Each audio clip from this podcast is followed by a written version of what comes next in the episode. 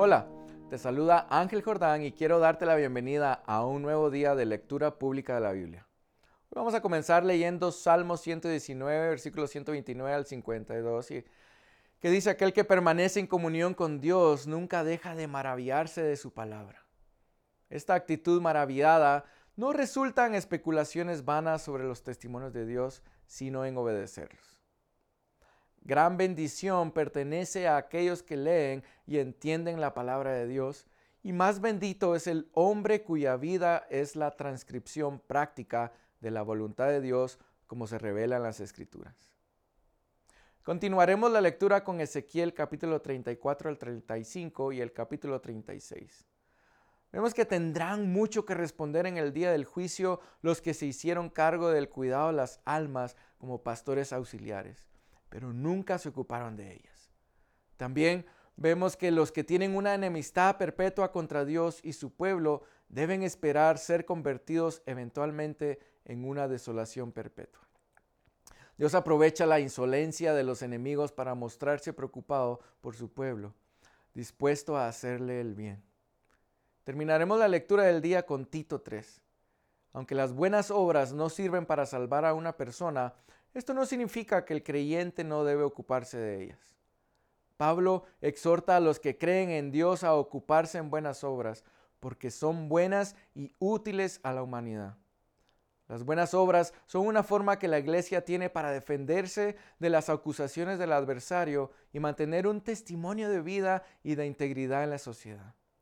También nos enseña que la unidad de la iglesia es un testimonio de nuestra comunión con Dios en el Espíritu.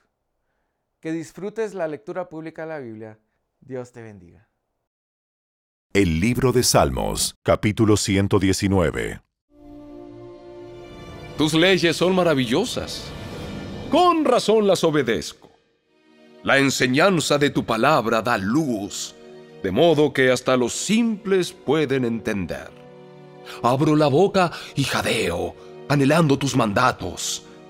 Ven y muéstrame tu misericordia, como lo haces con todos los que aman tu nombre. Guía mis pasos conforme a tu palabra, para que no me domine el mal. Rescátame de la opresión de la gente malvada, entonces podré obedecer tus mandamientos. Mírame con amor, enséñame tus decretos.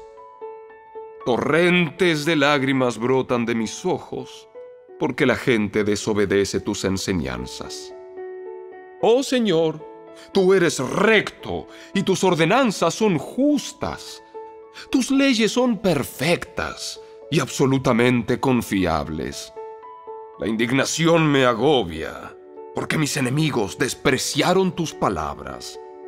Tus promesas fueron sometidas a una prueba rigurosa, por eso las amo tanto. Soy insignificante y despreciado, pero no olvido tus mandamientos. Tu justicia es eterna y tus enseñanzas son totalmente ciertas. Cuando la presión y el estrés se me vienen encima, yo encuentro alegría en tus mandatos. Tus leyes siempre tienen razón. Ayúdame a entenderlas para poder vivir. Oro con todo el corazón. Respóndeme, Señor. Obedeceré tus decretos. A ti clamo. Rescátame para que pueda obedecer tus leyes. Me levanto temprano antes de que salga el sol. Clamo en busca de ayuda y pongo mi esperanza en tus palabras. Me quedo despierto durante toda la noche pensando en tu promesa. Oh Señor, en tu fiel amor oye mi clamor, que el seguir tus ordenanzas me reanime. Los que no respetan la ley vienen a atacarme, viven alejados de tus enseñanzas. Pero tú estás cerca, oh Señor, y todos tus mandatos son ciertos. Desde los primeros días sé que tus leyes durarán para siempre. El libro de Ezequiel, capítulo 34. Después recibí este mensaje del Señor. Hijo de hombre, profetiza contra los pastores, los líderes de Israel. Dales este mensaje de parte del Señor soberano. ¿Qué aflicción les espera a ustedes, pastores, que se alimentan a sí mismos en lugar de alimentar a sus rebaños? ¿Acaso los pastores no deben alimentar a sus ovejas? Ustedes beben la leche, se visten con la lana y matan a los mejores animales, pero dejan que sus rebaños pasen hambre. No han cuidado de las débiles. No se han ocupado de las enfermas ni han vendado las heridas. No salieron a buscar a las descarriadas y perdidas. En cambio, las gobernaron con mano dura y con crueldad. Por eso mis ovejas se dispersaron sin pastor y son presa fácil de cualquier animal salvaje. Han deambulado por todas las montañas y las colinas sobre la faz de la tierra. Sin embargo, nadie salió a buscarlas. Por lo tanto, pastores, oigan la palabra del Señor. Tan cierto como que yo vivo, dice el Señor soberano, ustedes abandonaron a mi rebaño y lo expusieron al ataque de toda clase de animales salvajes. Aunque ustedes eran mis pastores, no salieron a buscar a mis ovejas cuando ellas se extraviaron. Se ocuparon de sí mismos y dejaron que las ovejas pasaran hambre. Por lo tanto, pastores, oigan la palabra del Señor. Esto dice el Señor soberano. Ahora me declaro enemigo de esos pastores y los haré responsables de lo que les sucedió a mi rebaño. Les quitaré el derecho de alimentar al rebaño y no dejaré que sigan alimentándose a sí mismos. Rescataré de su boca a mi rebaño. Las ovejas ya no serán su presa. Esto dice el Señor soberano. Yo mismo saldré a buscar a mis ovejas y las encontraré. Seré como un pastor que busca el rebaño esparcido. Encontraré a mis ovejas y las rescataré de todos los lugares por donde quedaron esparcidas ese día, oscuro y nublado. Las sacaré de entre los demás pueblos y naciones, y las traeré de regreso a casa, a su propia tierra. Las alimentaré en las montañas de Israel, junto a los ríos y en todos los lugares habitados. Así es, les daré buenos pastizales en las altas colinas de Israel. Descansarán en lugares agradables, y se alimentarán con los abundantes pastizales verdes de las colinas. Yo mismo cuidaré de mis ovejas y les daré un lugar para que se recuesten en paz, dice el Señor soberano. Buscaré a mis perdidas y las traeré sanas y salvas de regreso a casa. Vendaré a las heridas y fortaleceré a las débiles. Sin embargo, destruiré a las gordas y poderosas. A ellas también les daré de comer, pero juicio. En cuanto a ti, rebaño mío, esto dice el Señor soberano a su pueblo. Juzgaré entre un animal del rebaño y otro, y separaré a las ovejas de las cabras. ¿No les basta quedarse con los mejores pastizales?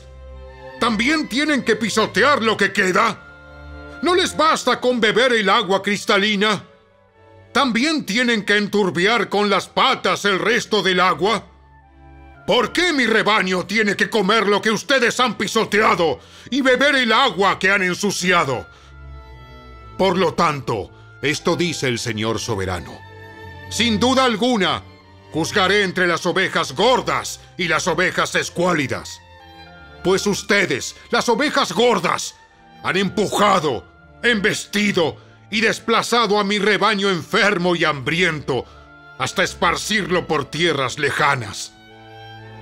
Así que yo rescataré a mi rebaño, y ya no será maltratado. Juzgaré entre un animal del rebaño y otro. Sobre ellos pondré un solo pastor, a mi siervo David. Él las alimentará y será su pastor. Yo, el Señor, seré su Dios, y mi siervo David será un príncipe en medio de mi pueblo. Yo, el Señor, he hablado. Haré un pacto de paz con mi pueblo y alejaré de la tierra los animales peligrosos. Entonces los israelitas podrán acampar seguros en los lugares más silvestres y dormir sin temor en el bosque. Bendeciré a mi pueblo y a sus hogares alrededor de mi colina sagrada. En la temporada oportuna les enviaré las lluvias que necesiten. Habrá lluvias de bendición. Los huertos y los campos de mi pueblo darán cosechas abundantes y todos vivirán seguros. Una vez que yo rompa las cadenas de su esclavitud y los rescate de quienes los esclavizaron, entonces ellos sabrán que yo soy el Señor. Ya no serán presa de otras naciones, ni animales salvajes los devorarán. Vivirán seguros y nadie los atemorizará. Haré que su tierra sea famosa por sus cosechas, para que mi pueblo nunca más pase hambre, ni sufra los insultos de naciones extranjeras. De ese modo, sabrán que yo, el Señor, su Dios, estoy con ellos, y sabrán que ellos, los israelitas, son mi pueblo, dice el Señor soberano. Ustedes son mi rebaño, las ovejas de mi prado. Ustedes son mi pueblo, y yo soy su Dios. Yo, el Señor soberano, he hablado.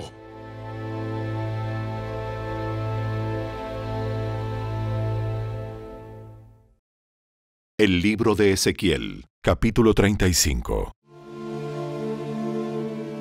Nuevamente recibí un mensaje del Señor. Hijo de hombre, ponte de cara al monte Seir y profetiza contra sus habitantes. Dales este mensaje de parte del Señor soberano. Oh monte Seir, yo soy tu enemigo y levantaré mi puño contra ti para destruirte por completo. Demoleré tus ciudades y te dejaré desolado. Entonces sabrás que yo soy el Señor. Tu eterno odio por los israelitas te llevó a masacrarlos cuando estaban indefensos, cuando ya los había castigado por todos sus pecados. Tan cierto como que yo vivo, dice el Señor soberano, ya que no muestras rechazo alguno a la sangre, te daré tu propio baño de sangre. Ahora te toca a ti. Haré del monte Seir una desolación total. Mataré a los que traten de escapar y a cualquiera que regrese. Llenaré tus montes con los cadáveres. Tus colinas, valles y barrancos se colmarán de gente masacrada a espada. Te dejaré desolado para siempre. Tus ciudades jamás se reconstruirán. Entonces sabrás que yo soy el Señor. Pues dijiste, los territorios de Israel y Judá serán míos, me apoderaré de ellos. ¿Qué me importa que el Señor esté allí? Por lo tanto, tan cierto como que yo vivo, dice el Señor soberano, te pagaré todos tus actos de enojo con los míos. Te castigaré por todos tus actos de enojo, envidia y odio. Y me daré a conocer a Israel por medio de lo que yo te haga a ti. Entonces sabrás que yo, el Señor, he oído cada palabra de desprecio que pronunciaste contra los montes de Israel. Pues dijiste, están desolados, nos fueron entregados para que los comamos. Al decir eso, se jactaron con arrogancia contra mí y lo oí todo. Esto dice el Señor soberano. Todo el mundo se alegrará cuando te deje hecho un lugar desolado. Tú te alegraste cuando el territorio de Israel fue devastado. Ahora yo me alegraré de tu desolación. Serán exterminados ustedes, pueblo del monte Seir, y todos los que viven en Edom.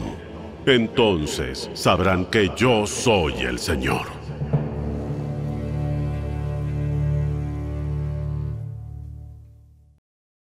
El libro de Ezequiel, capítulo 36. Hijo de hombre, profetiza a los montes de Israel y dales este mensaje. Oh montañas de Israel, oigan la palabra del Señor. Esto dice el Señor soberano. Sus enemigos se mofaron de ustedes diciendo, ¡ajá! Ahora las alturas antiguas nos pertenecen. Por lo tanto, hijo de hombre, da este mensaje a los montes de Israel de parte del Señor soberano. Sus enemigos los atacaron por todas partes, los hicieron propiedad de muchas naciones y objeto de mucha burla y calumnia. Por lo tanto, montes de Israel, oigan la palabra del Señor soberano. Él habla a las colinas y a los montes, a los barrancos y a los valles, a las asoladas tierras baldías y a las ciudades abandonadas de hace tiempo, que fueron destruidas y burladas por naciones vecinas. Esto dice el Señor soberano. El enojo de mis celos arde contra esas naciones, especialmente contra Edom, porque me trataron con total desprecio cuando con aires de triunfo se apoderaron de mi tierra y la tomaron como botín. Por lo tanto, profetiza a las colinas y a los montes, a los barrancos y a los valles de Israel. Esto dice el Señor soberano. Estoy furioso porque pasaron vergüenza ante las naciones vecinas. Por lo tanto, esto dice el Señor soberano. He jurado solemnemente que pronto esas naciones tendrán que soportar su propia vergüenza. Sin embargo, los montes de Israel producirán abundantes cosechas de frutos para mi pueblo, que ya pronto regresará a casa. Ya ven, ustedes me importan y les prestaré atención. Su suelo será arado y se sembrarán cultivos. Aumentaré en gran manera la población de Israel, y las ciudades en ruinas se reconstruirán y se llenarán de gente. No solo aumentaré el número de habitantes, sino también de animales. Oh montes de Israel, traeré gente para que vuelva a habitarlos. Los haré aún más prósperos que antes. Así sabrán que yo soy el Señor. Haré que mi pueblo vuelva a transitarlos, y ustedes formarán parte de su territorio. Nunca más privarán ustedes a mi pueblo de sus hijos. La carta del apóstol Pablo a Tito, capítulo 3.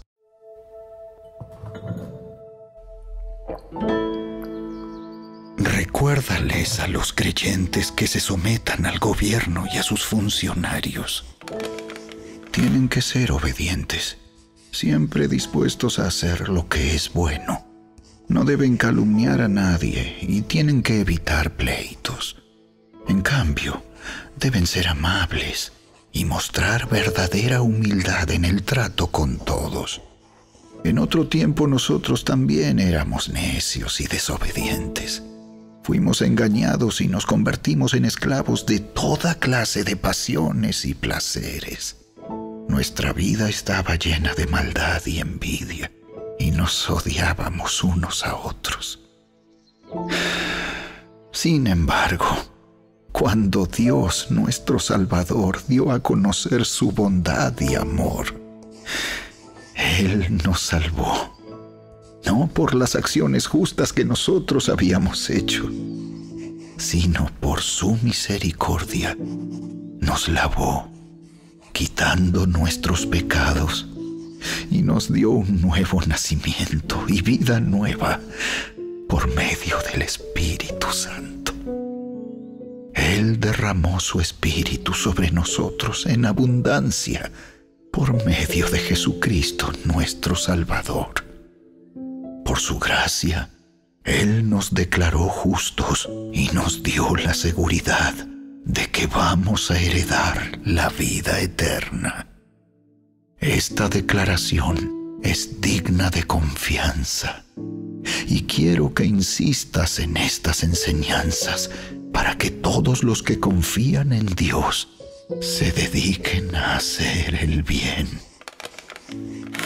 Estas enseñanzas son buenas y de beneficio para todos.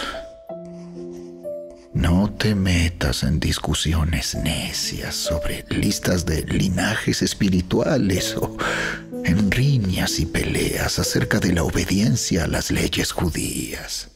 Todo esto es inútil y una pérdida de tiempo. Si entre ustedes hay individuos que causan divisiones, dales una primera y una segunda advertencia. Después de eso, no tengas nada más que ver con ellos, pues personas como esas se han apartado de la verdad y sus propios pecados las condenan. Tengo pensado enviarte a Artemas o a Tíquico. Tan pronto como uno de ellos llegue, haz todo lo posible para encontrarte conmigo en Nicópolis, porque he decidido pasar allí el invierno. Haz todo lo que puedas para ayudar al abogado Cenas y a Apolos en su viaje. Asegúrate de que se les dé todo lo que necesiten. Los nuestros tienen que aprender a hacer el bien al satisfacer las necesidades urgentes de otros. Entonces no serán personas improductivas. Todos aquí te envían saludos. Por favor, da mis saludos a los creyentes, a todos los que nos aman. Que la gracia de Dios sea con todos ustedes.